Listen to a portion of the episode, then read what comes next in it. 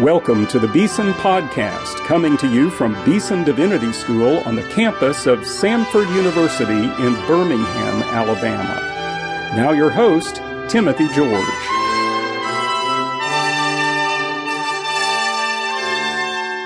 Welcome to today's Beeson Podcast.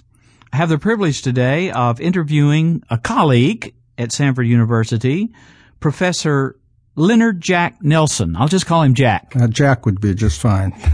uh, Jack is Professor Emeritus at the Cumberland School of Law.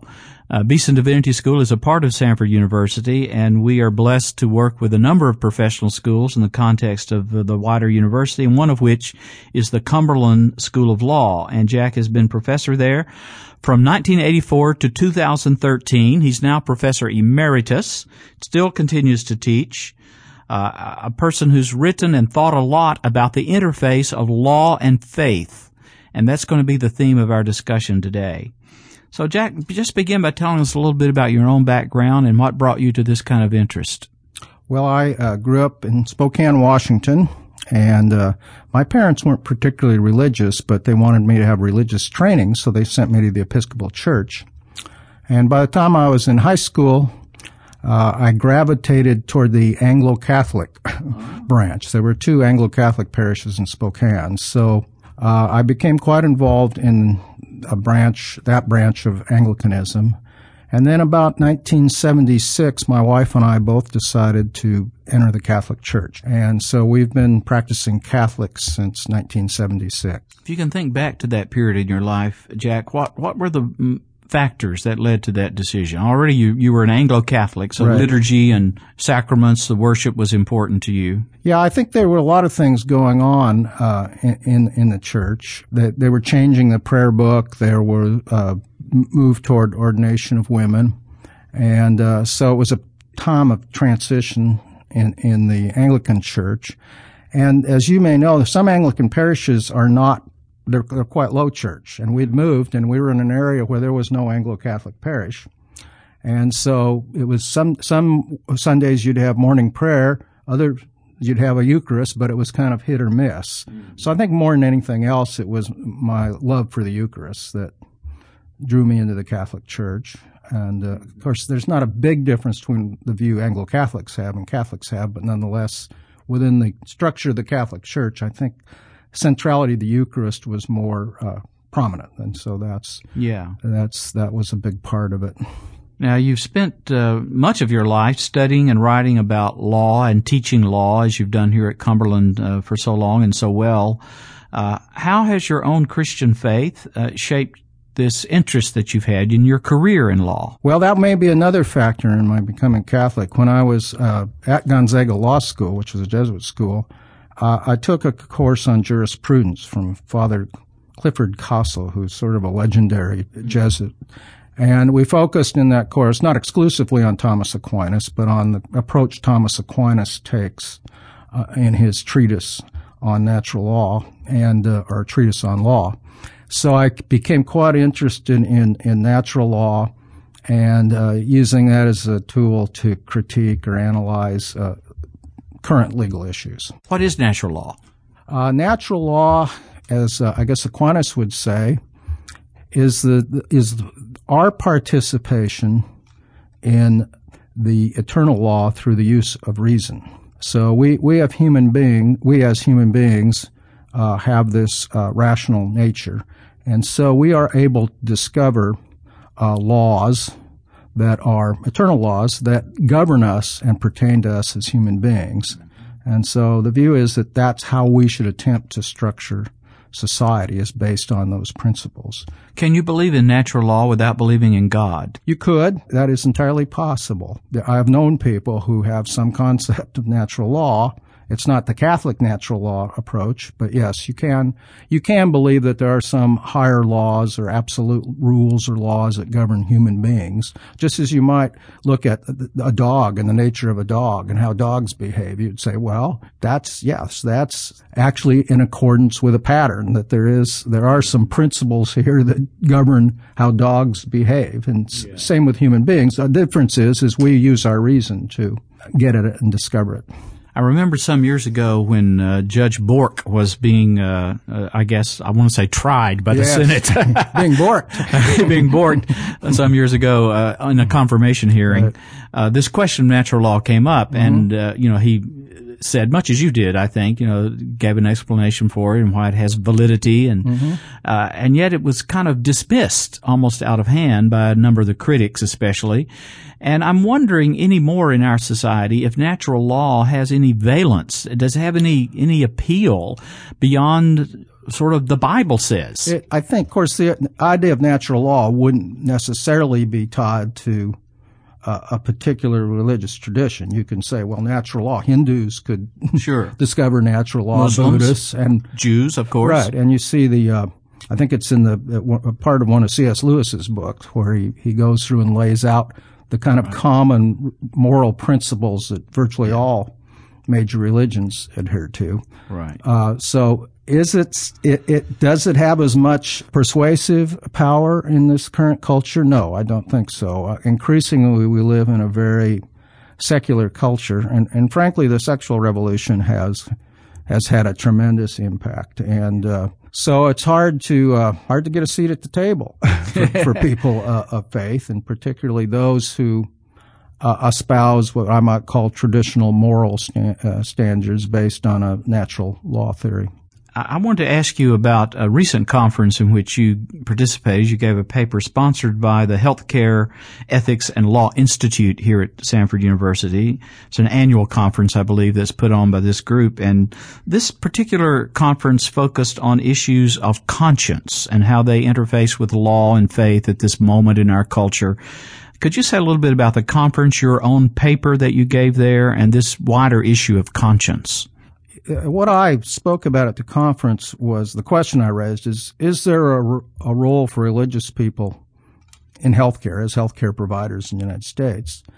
And the reason I wanted to look at that is because I was watching some developments, not only in the United States, but in Canada, that seem to be making increasingly difficult for people of faith who have certain beliefs, uh, certain moral standards that they adhere to, uh, to practice uh, and to say refuse to participate in some procedures that they may consider immoral. Increasingly, uh, healthcare and, and healthcare providers are con- are sort of being treated like a public utility.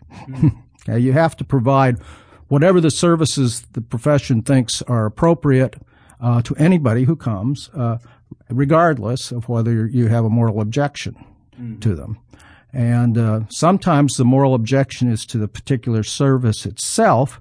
Sometimes it may be to the the lifestyle or the uh, arrangements that the patient has, particularly uh, thinking of uh, fertility treatments. There are doctors, and there was a case in California involved uh, a, a practice group that refused to provide uh, fertility services to a lesbian couple, and uh, they were held to have violated California law. Discrimination law. I guess. discrimination laws. Yeah, it was an anti-discrimination law, and uh, so that was a decision of the California Supreme Court. Uh, now, the, the people and the, the physicians in this group, uh, and I can't remember. It wasn't may not have been clear. It may have been they just didn't want to provide it to people that were unmarried. Of course, now with same-sex marriage, that would be changed. But I think it was more than that. They wanted to have male and female couples uh, that would would be provided the treatment. more and more, it seems to me the the Catholic Church has been kind of a bulwark on these family issues, issues of sexuality, uh, human flourishing. And yet, I'm wondering, even within the Catholic Church, you know, if this isn't becoming an issue of discussion, and uh, what what is the direction that we're headed? Uh, we know evangelicals have been all over the map on this. Uh, some churches uh, recently in San Francisco, there was a well-known evangelical church that embraced same-sex marriage as perfectly legitimate. What's happening in the Catholic Church on this point? I think the Catholic Church has been uh, influenced by the same cultural uh, shifts that, that the Protestant churches have been influenced by. It, it may be the Catholic Church uh, is is uh, somewhat more resistant because of the way it's organized. Uh, obviously, within the church, there are prominent theologians and and bishops and even cardinals who would favor uh, significant revision of, of, the church's teaching on on marriage. And so there's of course a synod coming up, and there's right. been pr- preparation for that. And apparently there was a report, I think it was yesterday, of a group of of cardinals and bishops. I think they were from Switzerland, uh, Germany, and France. Uh, that met sort of secretly. it was a private meeting at the Gregorian, and and uh, to discuss uh, uh, some some significant changes to mm-hmm. the traditional teachings that they favor.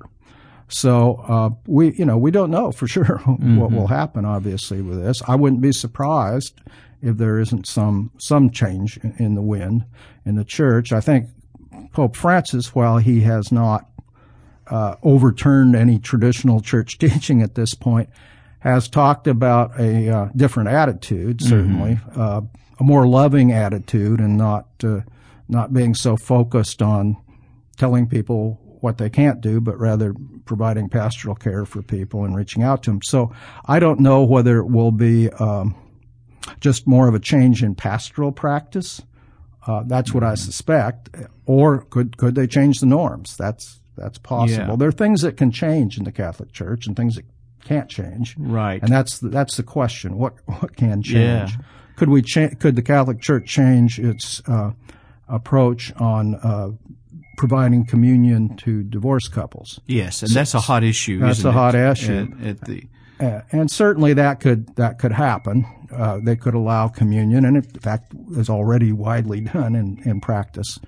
So that might very well change. I would mm-hmm. not be surprised if, if, that happened at all. I think that's likely. Um, recognition of same-sex marriage obviously would be a much bigger yeah. change, uh, but pastoral ministry to same-sex couples would not be as significant a shift. So. You know, the great worry it seems of Pope Francis' uh, pontificate thus far, mm-hmm. still still fairly new as yeah, a pope. Uh, is mercy. Yes. And, uh, you know, Cardinal Walter Kasper wrote a book titled Mercy, which the Pope commended. And uh, it, it's hard as a Christian, as a follower of Jesus, mm-hmm. to be against mercy. Right. It's not, yes. so, so we want to commend that, mm-hmm. and I think uh, use that even as a model for, for all of us in our lives. And and yet uh, there is a question of um, uh, is there is there a or God, godly ordained way to live yes. our lives. And what does it mean to be a human being? Right. What does it mean to be a family anymore? A mother, a father. Uh, these get to more basic issues. And so if, if it's a question of reaching out in mercy to everybody who's broken, which is everybody. Yes, everybody. Th- then we want to do that. Yeah. Um, but is there a place where we have to say, as, as, believers in Jesus Christ, as those who honor the Holy Scriptures and in the Catholic Church, especially the tradition of the mm-hmm. church is very important. Is there a bridge too far we cannot cross? Yeah, and I think that's probably what they'll be struggling with in this, in this synod. Yes, things about marriage, of course, are uh, the Orthodox have slightly different rules than the Catholics, and so there is obviously some room, I think, within the tradition for some greater openness to or, or, a little different approach to divorced couples. I want I want to switch our topic a little bit from the question of sexuality, same-sex marriage to a, a different but related topic, and that is the sanctity of life. Uh, it seems to me in our culture that uh, same-sex marriage is very much up for grabs with a certain generation, and certainly as we've been discussing across denominations and in the wider culture. On the other hand, it seems to me there's been a kind of move in a good direction on the sanctity of life as more and more people realize what's at stake there. Can you say a little bit about? Do you sense that's that's an accurate assessment and where is the pro-life movement headed these days? Well, I, have been quite involved in the pro-life movement. My my wife even more so, and uh, I, I, agree with you. I think young people more and more uh, are responding to to the notion that this is a this, this is a human being here in a human life. Uh, we're talking about abortion that that is deserving of protection.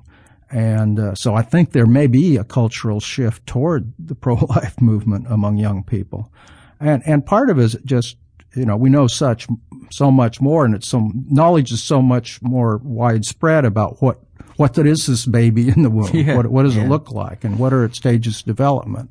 Does it feel pain? I mean, that's becoming more and more Right. clear that yes, yes. Yes, right. Uh, you have, have a heartbeat from very early on, brain development, uh, uh, sensitivity to pain, and uh, so I think people more and more just logically are saying, now this is just a stage in someone's development.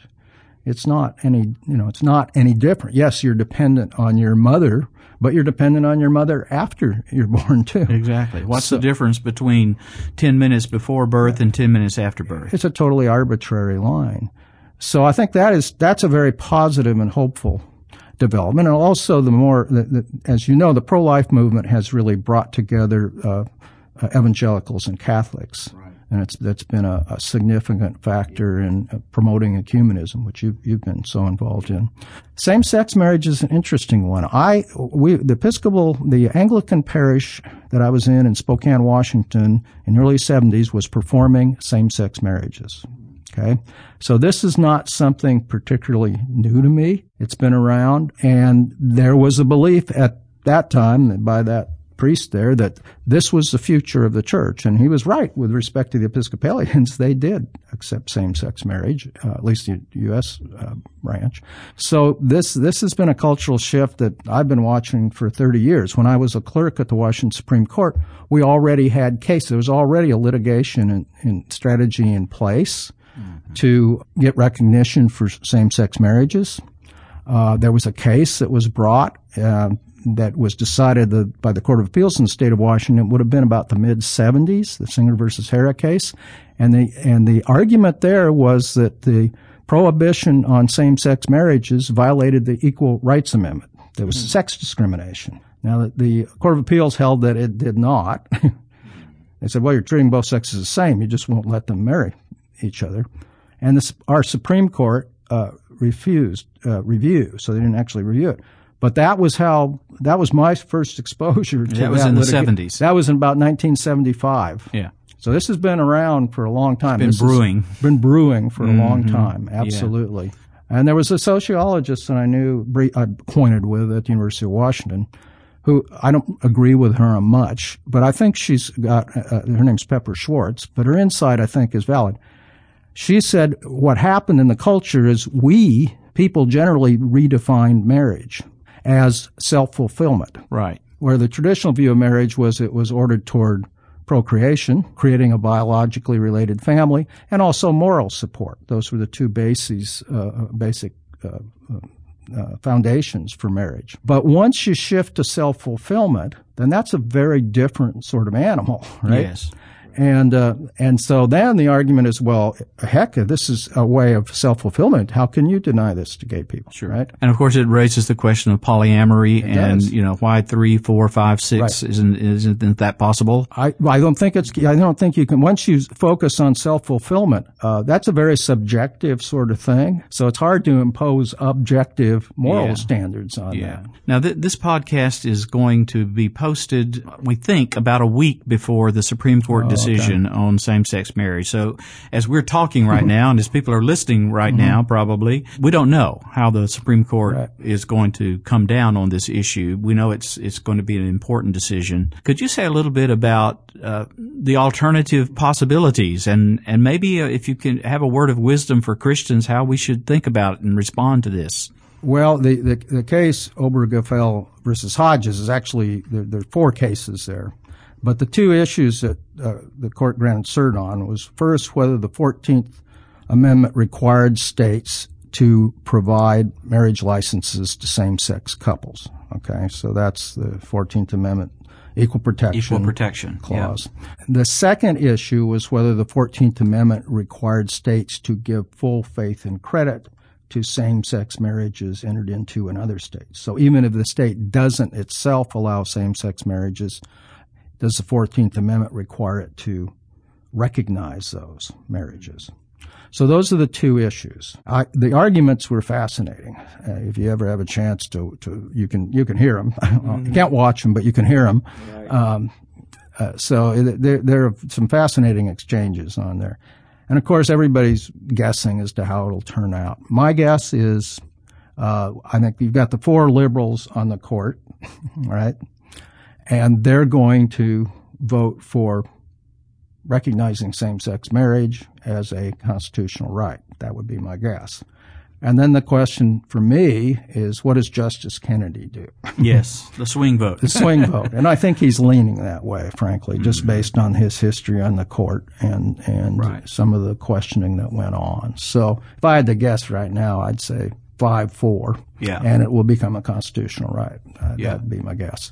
How does that affect Christians? Well, it could have pretty significant impact on Christians. We know already uh, in states where same-sex marriage has been recognized, there have been cases of uh, people providing wedding services, uh, florists, uh, bakers, and things like that, who have said that, well, we don't want to provide those services to same-sex partners. We we don't believe in same-sex marriage, and so we don't want to be a part of it. And they have been uh, fined under state laws.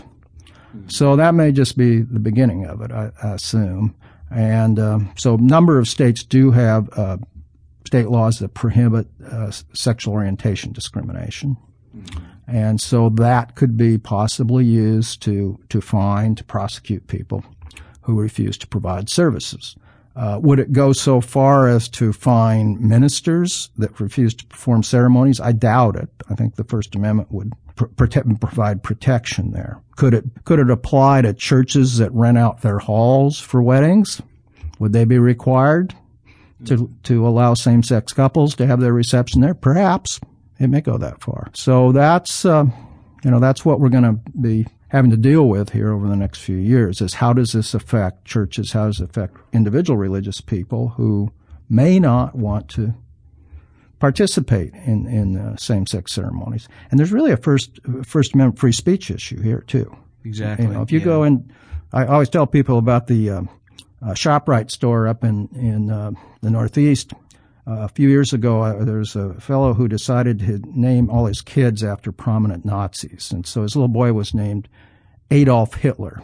And I don't recall the last name. So he went to the ShopRite store and they said, he said, I want a, I want a, a cake with swastikas on it that says happy birthday Adolf Hitler. And they said, oh, no, we're not going to, we're not going to bake that cake, right? Mm. I don't think anybody would say should a ba- that a baker ought to be required to participate in something like that, bake something, and and in effect uh, be associated with that particular ideology. And I would think it would be the same for religious people. If you go to a baker and say, uh, I, you know, we're, we're getting married and I want Bob and Steve forever. Gay marriage is great uh, written on the cake. Uh, if you force a baker to do that, that seems to me not only a, a violation of the First Amendment uh, free exercise, but also First Amendment free speech yeah. protections. So there's some interesting yeah. issues there. A few years ago, not uh, 2009, actually six years ago, I was involved with uh, my friend uh, Professor Robert George of Princeton and the late uh, Chuck Colson in drafting a document called the Manhattan Declaration, which dealt with three we considered uh, pressing moral issues of our time: the sanctity of life for every human being from conception to natural death, the dignity of marriage as God intended it to be between one man and one woman, a lifelong covenantal and conjugal union, and religious liberty. And these three are, as we see in our discussion today, in, indicates this so closely interlinked. They are very much. So. And I wonder, we're just about out of time. If you would make a few comments, Jack, just about religious freedom itself, and we referred briefly to conscience protections. That's one uh, uh, one aspect of religious freedom. Uh, where where are we as a country so committed as we are to religious freedom in, in our charter documents? How how do these debates we've talked about, particularly marriage, sanctity of life, impact questions of religious freedom? Well, that's that's uh, going to be an ongoing uh, issue and struggle that the courts will have to, uh, to deal with. Uh, there's a bit of a problem, though. A few years ago, there was a case named Employment Division versus Smith and the uh, old Brennan ACLU approach to uh, free exercise was that if uh, a state law or federal law infringed on religious liberty in any way, the state had a pretty heavy burden to justify it. They had to show that uh, there was a compelling state interest, and this was the uh, least restrictive alternative. Uh, that was changed, actually, oddly enough, by an opinion written by Justice Scalia, Employment Division versus Smith, that came out of Oregon and involved a fellow who had been fired from his job as a drug counselor uh, for using peyote, and he was a member of the Native American Church. And so the court then got rid of the old test. They said, well, we're not going to use that test anymore in determining whether uh, state laws infringe the First Amendment. And the new test, if, if it's a general law of, of neutral applicability, uh, then it's good. And uh, you don't have to make this strong showing in order to justify the law. So that that's the precedent we're we're stuck with. Now Congress reacted to that by passing the Religious Freedom Restoration Act, which reinstituted the old the old test. And uh, later, that law was applied to both the federal and state governments. Later, that law was declared unconstitutional as applied to state governments, still in place to, as to the federal government. Uh, so some states now have passed RFRA laws. That was the recent dust up in, in Indiana. Indiana. Yeah, and Arkansas too. Uh, so we're, we've gone from a place where in 93 Bill Clinton willingly signed this federal law, uh, heavy support both sides of the aisle, Democrats as well as Republicans, where now religious freedom is no longer, uh, it's, it's controversial. Yes. right? So it, it, it, was a unifying theme in our culture, in our country, uh, until just a very sh- few years ago, and now it seems up for grabs. Now there's again. polarization over it, and and there's a genuine, there's a significant uh, group of people who would like to see religious freedom curtailed. Yeah, pretty significantly. Well, one of the great sayings, I guess, uh, on, on this topic is that the price of religious freedom is eternal vigilance. And our conversation today has underscored the importance of vigilance, I think, on the part of uh, people of faith, uh, certainly Christian believers. Uh, thank you, Jack, for this conversation and, and for your good work for so many years on these very important cultural and legal issues. Uh, my colleague, uh, Dr. Leonard Jack Nelson III, uh, has professor emeritus at the Cumberland School of Law here at Samford University. He is the author of Diagnosis Critical, the Urgent Threats Confronting Catholic Health Care, and many other uh, important works of law and faith. Uh, thank you for your collegiality and for your conversation today. I've enjoyed being with you. Thank you.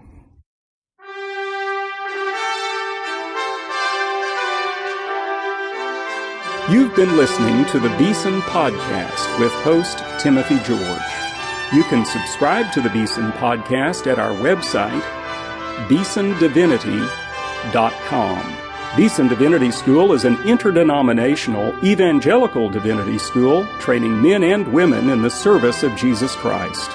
We pray that this podcast will aid and encourage your work, and we hope you will listen to each upcoming edition of the Beeson Podcast.